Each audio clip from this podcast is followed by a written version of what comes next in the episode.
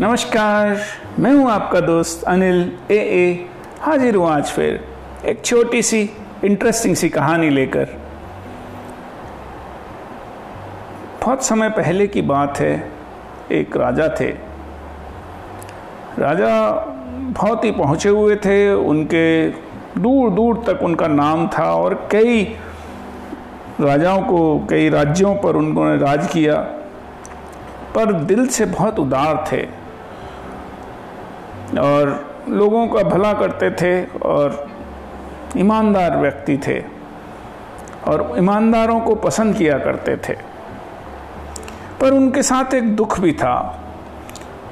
उनके कोई संतान नहीं थी। उनके कोई बच्चा नहीं था। और समय गुजरता गया, उनकी ख्याति दूर दूर तक फैलती गई और साथ ही उनको चिंता भी सताने लगी कि उनके उम्र ढलने के साथ उनके राज्य की देखभाल कौन करेगा? उनका वारिस कौन होगा?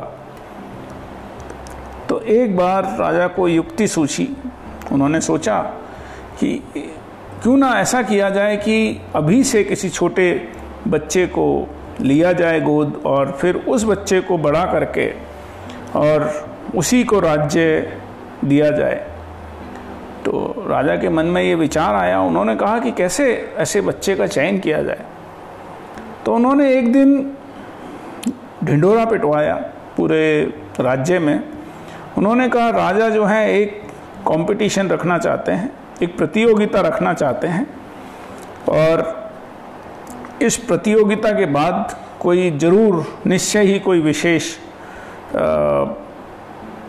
पारितोषिक दिया जाएगा। और कोई इनाम दिया जाएगा। ये नहीं बताया गया कि उसका क्या इनाम होगा। तो बहुत सारे बच्चे आए। राजा ने सभी बच्चों को एक एक बीज दिया। और उन बच्चों को कहा कि आप जाओ, इस बीज को लगाओ और हम लोग चार महीने के बाद मिलेंगे। और फिर आप जो, ये जो बीज हैं, इन सारे बीजों को तब तक ही चार महीने में उग कर पौधों में बदल जाएँगे तो आप ये पौधे लेकर मेरे पास आइएगा चार महीने के बाद। उन्होंने तारीख, दिन तय निश्चित किया और उस दिन को उन्होंने उनको पुनः आने को कहा। समय निकल गया। सभी बच्चों ने जाकर अपने अपने बीज लगाए और चार महीने हो गए। अब चार महीने के बाद जो निश्चित दिन था, उस दिन सभी बच्चे अपने अपने पेड़, बड़े बड़े पेड़ और सब, कोई किस तरह का और कोई किस तरह का। बड़े अच्छे अच्छे, कुछ के, कुछ कुछ पेड़ों में फूल भी आ रहे थे और कुछ में खुशबूदार फूल और फल दोनों आ रहे थे और बड़ा माहौल ही एक, पूरा चारों तरफ़ हरियाली और ग्रीनरी और इतने सारे पौधे ही पौधे और महका हुआ, खिला हुआ और सारी चारों तरफ़ हरियाली हरियाली से एक तरह से वो जो दरबार था, वो पूरा भर गया। और अलग अलग तरह की खुशबुओं से वो पूरा दरबार भरा हुआ था। तो राजा ने जो है कहा, बहुत खुश हुए राजा देखकर। और राजा ने जो है वो कहा कि, हम सभी को एक बार परखेंगे। और राजा ने जाना शुरू किया। एक एक कर वो सारे पेड़ों के पास जाने लगे, देखने लगे, परखने लगे। कि किसमें क्या है, उनके पूरे जो उनके वज़ीर और जो उनके मंत्रिमंडल था, वो भी उनके साथ चला।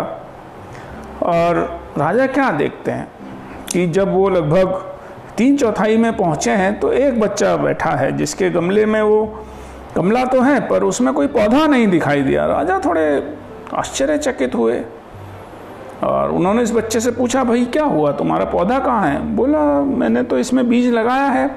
मैं जिस दिन से बीज लगाया है, मैं उसकी बराबर सेवा कर रहा हूँ और समय समय से मैं इसको पानी देता हूँ।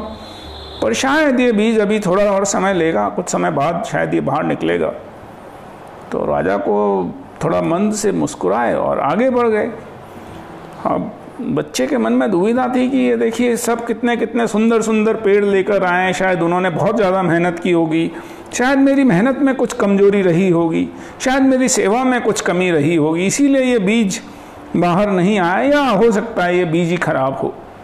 इस तरह के मनों में विचार उस बच्चे के आते रहे और वो जो राजा इस तरह आगे पहुँचे और बाद में पूरा अपना जो भ्रमण करने के बाद वो अपने सिंहासन पर बैठे बैठे। और अब समय था रिज़ल्ट अनाउंस करने का, परिणाम बताने का। तो कुछ लोग जो बड़े अच्छे सुंदर सुंदर पेड़ लेकर आए थे, उनके चेहरे से ही झलक रहा था कि उन्हें पूरा विश्वास था कि वो ही जीतने वाले हैं। और जो बच्चा जिसके पेड़, गमले में कोई पेड़ था ही नहीं, वो वो तो उसको बहुत उम्मीदें भी नहीं थी और वो निराश सा होकर वो अपने आप इंट्रोस्पेक्शन कर रहा था कि मैंने ऐसा क्या किया कि ये पौधा नहीं आया। पर जब राजा ने अनाउंस किया उन्होंने जो परिणाम बताया उन्होंने कहा कि ये एक बच्चा है जिसके जिसको कि मैं आ, उन्होंने अपने पास बुलाया और उन्होंने भरी सभा में कहा कि ये आज से मेरा उत्तराधिकारी होगा और यही नए राजकुमार होंगे।